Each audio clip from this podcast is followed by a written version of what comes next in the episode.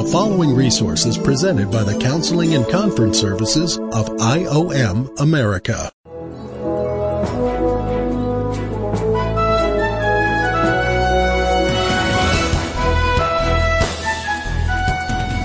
Welcome to Identity Matters Podcast. Hi, my name is Steve Phinney, and I will be your speaker today. Every believer needs to understand who they are in Christ.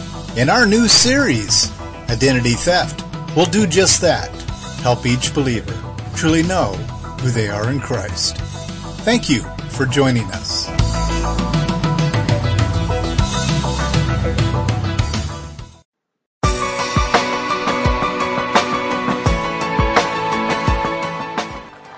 This is part B. Last week we talked about the millennials' dishonor toward parents, the importance of respecting elders, the unified approach to rebellion, which means rebellion is easy to deal with if it's in an individual's life, but when it goes into corporate, when it goes into being unified with, with a culture, we have a real big problem on our hands. So we have never seen a global movement of Laodicea. Today we do. Even secular researchers know this. The people are so jello-ish that we're not able to change them anymore, not able to change their opinions. We're not able to change their lifestyles because they categorize all forms of leadership as well, that's your opinion. I have my life and I will live my life.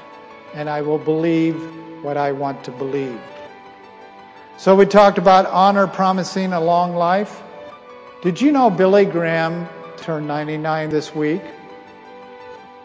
You know, when I when I got that message, I was like, God, you really you really mean what you say is a man of honor is promised long life. I mean, that's what we taught on last week or two weeks ago. And here is a living example in front of us of a man who is 99 years of age. He probably wants to go home daily. You know, it's uncomfortable living that old for most. But it is a promise that comes with those who honor authority of the Trinity. Then we talk about millennials being a people of conspiracy. You need to ask this question of yourself, pastor, ministry leader, fathers of homes, husbands, or children. Who is the primary spiritual authority in your life? Now, James says, Do not be so arrogant and lie against the truth. So don't send me a 602 giving me this bogus answer of who the authority is in your life by saying your pastor or by saying someone that you do not, if there is no evidence of proof that you go to this spiritual authority for the seven primary areas of life. Here's a follow up to our questions. Number one, how often do you seek them out for guidance? So you can say you have a spiritual authority in your life, but if you're not seeking them out for guidance, then you're lying. Number two, how long does it take you to carry out their recommendations? Now, if you have to put that on your to do list and it's presently on number 14, I had a discussion with a young man this past week. I asked him to do something two years ago. And I waited patiently for two years. Toward the end of the two years, which is recently, I put a few hot coals under him. And then finally, in our meeting, I, I basically said this very simple question Why is it that what I asked you to do, the two most important things I've asked you to do, have never been done. They're not even on your list. But yet someone could call upon you from the community, someone could call upon you from wherever, and it goes to the top of your list.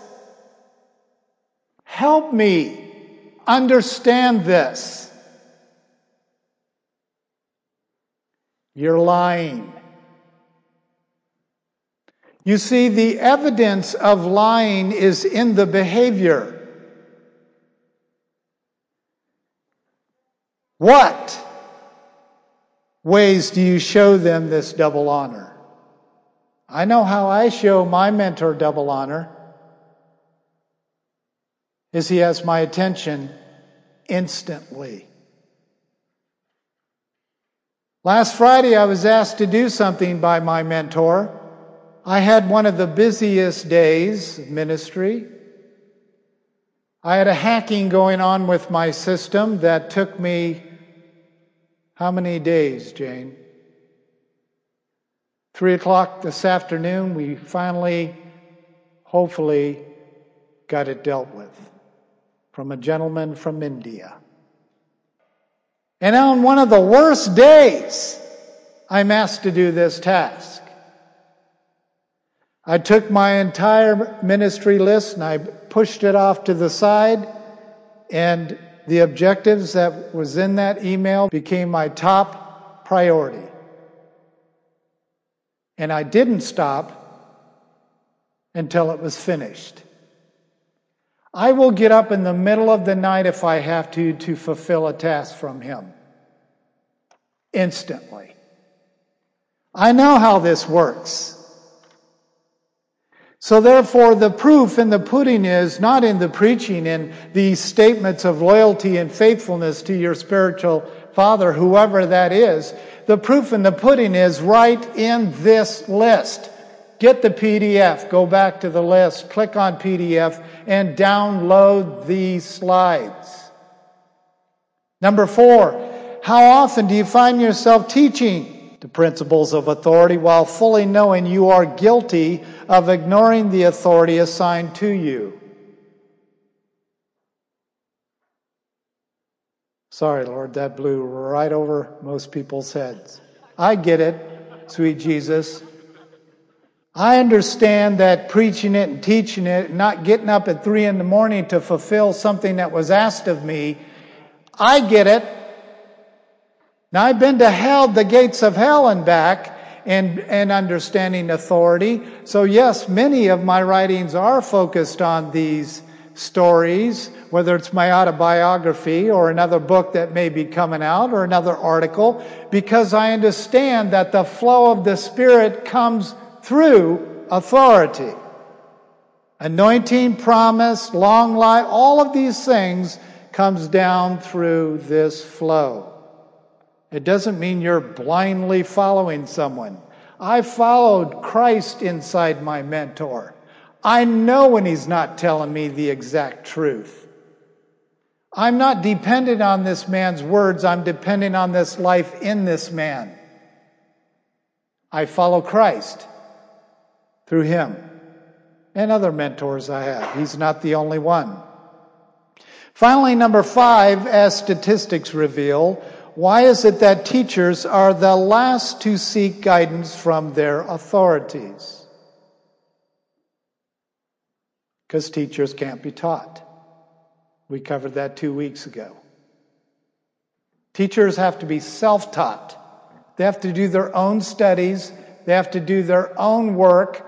They have to do their own certification in their own minds because they cannot be taught. If you find a teacher in Christ Jesus that can be taught, I want you to send me a 602. I know they're out there. I know there are actual teachers that have learned this lesson about being dependent upon the teacher in them, through them, to the students. And you can front that person with circumstances and they will do one thing first, and that is look inwardly at Christ and have a discussion with Christ. Second thing they're going to do is they're going to look up their mentor, their spiritual father. And they're going to seek guidance and help to make sure their decision is based on the indwelling life. Third thing they're going to do is they're going to take the words that hopefully are spiritual wisdom from the mind of Christ in that mentor. They're going to go back to their prayer closet and they're going to bathe themselves in it. Fourth and final thing they're going to do is they're going to ask for an empowerment from the Holy Spirit to walk it out. Now!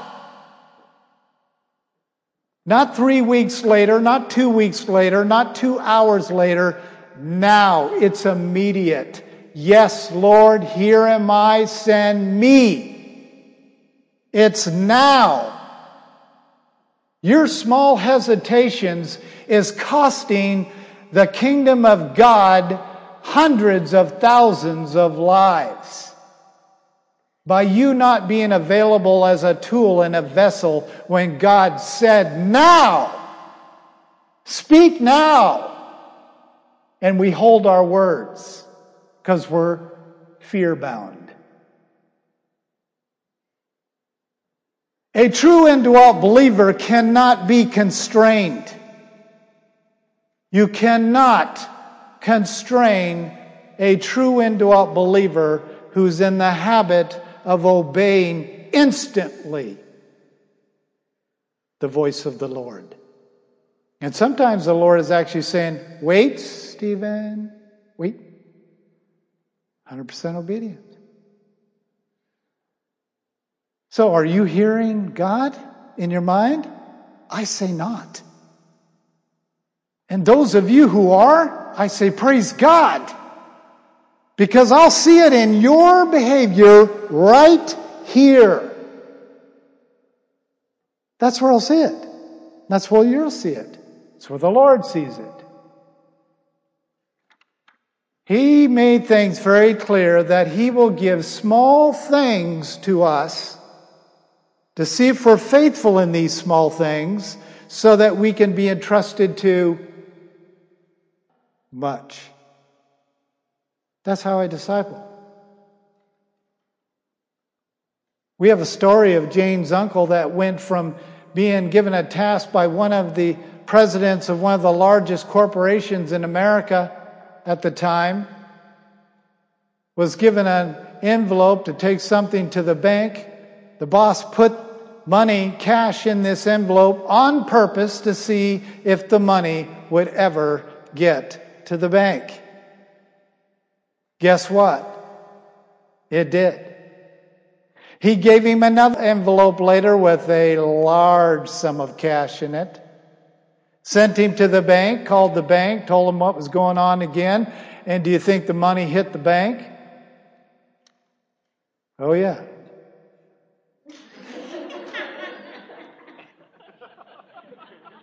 There's a lot that happened between what I just told you and him becoming the vice president of the entire corporation.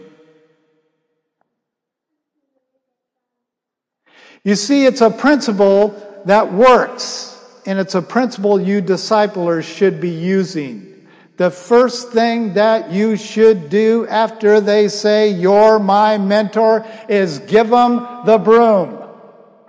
Have them scrub a toilet. Something uncomfortable, menial. Give it to them and test them. Because I can assure you, most indwelt Christians won't scrub a toilet for Jesus. They have to hire unsaved people to do that nasty work. They have to hire people that are Jesus haters that will actually clean up other people's crap. While the indwelts become comfortable in their little positions of education, which equals transformation if you didn't know. That's what's happened to our country. It has now affected our entire world is education, is the tree of knowledge, and is the safest of two trees to live by. Yes, indwell believer, you can live intent under the tree of knowledge while you're supposed to be over at the other tree. enjoying life from within. Why do we do these kinds of things? PG 100, playing God 100. Carefully look at this diagram. It literally bullet points what goes on in a soul that saved or not doesn't make any difference to me. I'm not impressed by indwelt Christians, never have been, as much as I'm not even impressed by myself. I know what flesh is, I know what, how it works, and I know how dangerous it is. Indwelt people can act worse than unsaved people. Typically, they do. So when we try to steal the role of the father, the issue of spiritual fathers becomes pretty critical. So the first one is abusing the laws and standards of God to manage or control self, others, and God. It's abuse. You're literally stealing God's standards and you're putting these standards on yourself or you're putting these standards on someone around you, or you're putting these standards on God, and you're basically saying, live by them or die. Because I'm not going to have a relationship with you until you meet these requirements. It's abuse. It's the act of a thief, the identity thief. He steals the top priorities of God and God's top priority is his own standards and laws. Second thing is requiring self, others, and God to keep my self imposed standards. Now it's not just handing them your Bible that you wrote, by the way. You may have copyrighted some stuff from the Word of God. But you're handing them your Bible. If you're disappointed and you suffer disappointment, this is what is truly going on inside your soul. He who sets the standards is he who can require others to live by those standards. Some of the most difficult people to deal with, no insult intended, it's just the truth. The most difficult people to deal with in the world today are single people. This link that the enemy works on is you have no other standards of others that you have to live by. If you're married, changes it up a bit, doesn't it? If you have children, it changes it up a little bit. If you have grandchildren, it changes it up a lot a bit. So what happens is you set this, this standardized wall around you, and if someone jumps over that wall, there's hell to pay. Number three, playing God by judging others, judging yourself, maybe even judging God for failing to keep your standards. So you standard set, you demand, and if they don't meet the demands, crabby time. Remember, crabbiness is demonic. It's refusing to turn the other cheek. I have to pray about this for a few weeks. There was someone who has isolated themselves from me. And recently I asked, How long does this take? How long is God telling you not to have communication with me? How long is this? Well, I don't know. Well, show me in the Word where he says this is the technique of healing. So I may join you. Doesn't exist. It's demonic doctrine. So these are the things that we just don't think all the way through. If someone comes up and says, Show me even the standard in the Word of God that this is the way to do it. It's over.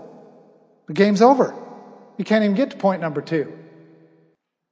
And then deciding to deliver the consequences to others for not upholding your standards, your laws, your rules. So we got giving the standard, requiring obedience, then judging them because they missed your mark, and then deciding, well, I know the best consequences for you, and I'm not going to talk to you for two years. Hey, now that's a good plan. Let's resist the voice of the Holy Spirit that says, if you believe you have offended your brother, go to him and reconcile and blah, blah. There's just endless scriptures that are opposite of that. And so then you're stuck with them delivering the consequence of going to jail. Do not go past go or collect your 200 bucks. There's hell to pay. I just imprisoned you. You didn't play the game by my rules. And then using my own standards and laws to control circumstances and people. So once you give them the paycheck and they're suffering bondage with you, guess who gets to control them? The one who put them in chains. It's easy to control people that are in chains. They're slaves. So that's how it works. So you put the chains on so you can play your little control games with them. Bummer, because that's demonic doctrine. It's evil and it's oppressive and it is not of God. Nobody can prove that to me. And believe me, I've asked. Acting as if I am a sovereign God, independent, doing whatever I deem as just and right. That's what you single people are guilty for. Please think this through. I'm picking on all of us who act independent as well as the single people, but I'm here to tell you that the single people in the church are also a weak link. Because there's no one that they have to answer to. Now, those precious single people that have got mentorship set up, they are of a complete different system of, of functioning under authority. I say, God bless you with the power and authority that you are receiving the truth from. You will have a preserved life like Paul had and many others. But if you're using that little independent singleness to be the sovereign God of your own life first.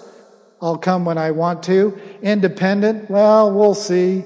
Doing whatever I deem as just and right, well, yeah, it doesn't fit into my schedule. Well, guess what? Next one is stealing praise, approval, and acceptance that belongs to God the Father. The awards that we get in life feel great.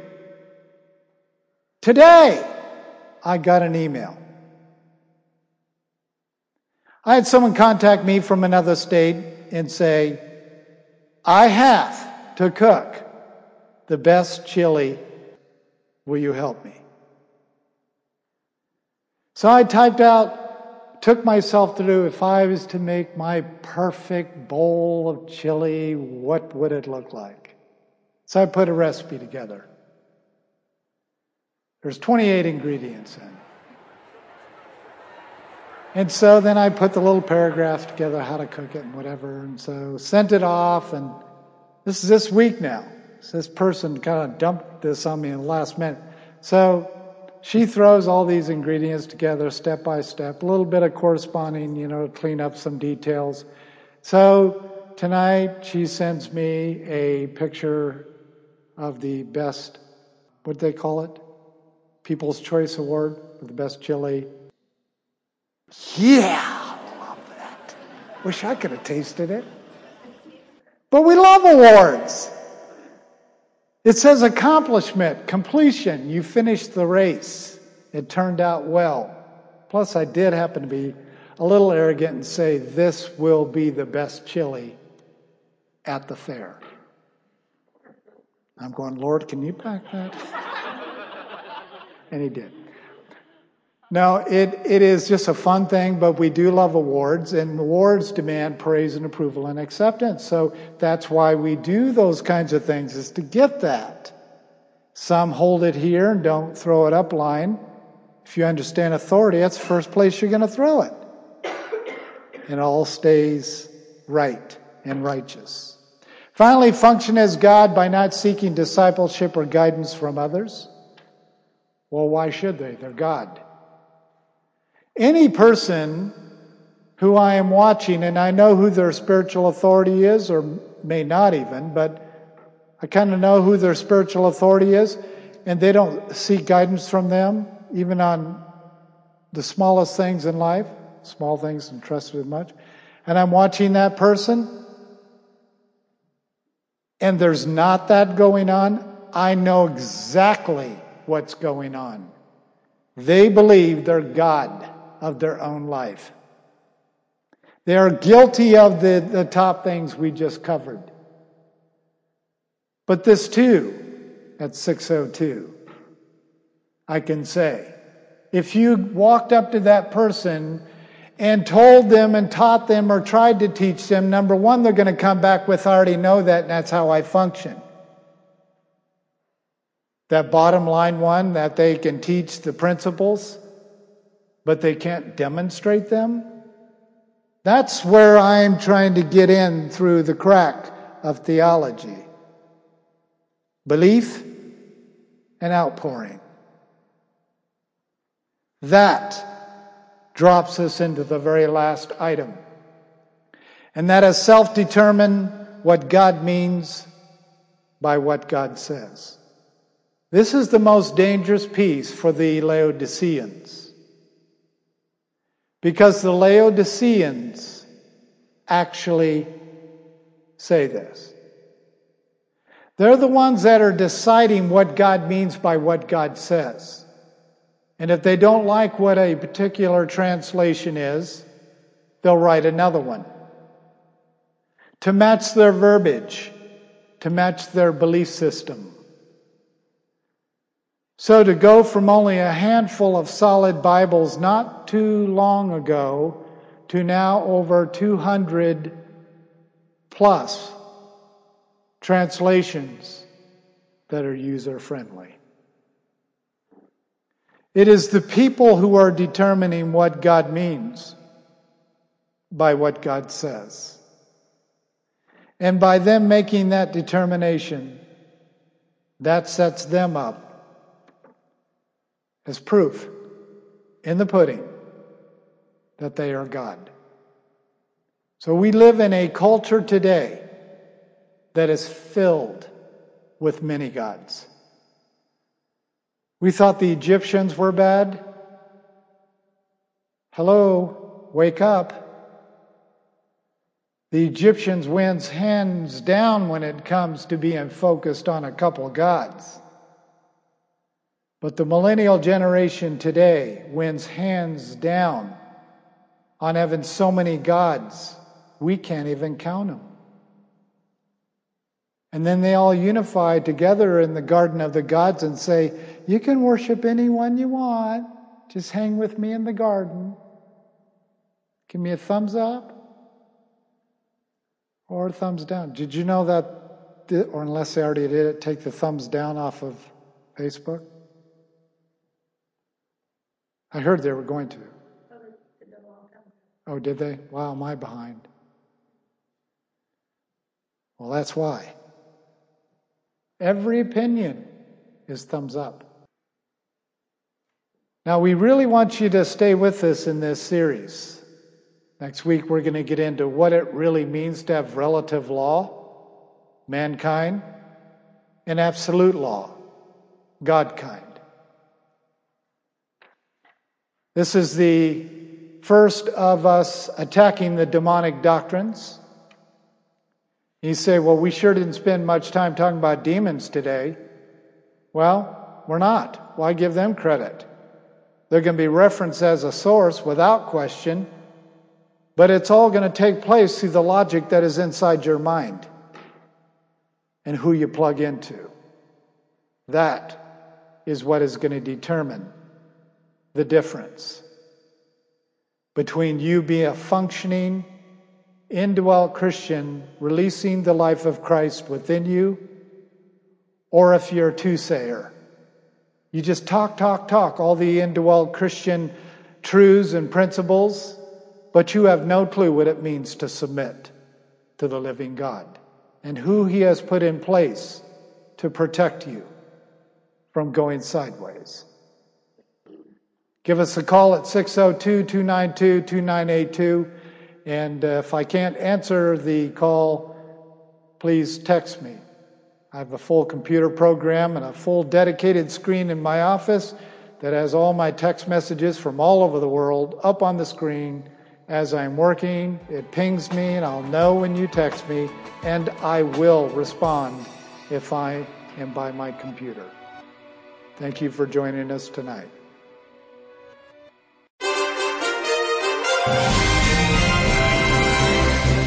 You've been listening to Identity Matters Podcast. We appreciate having you join us today.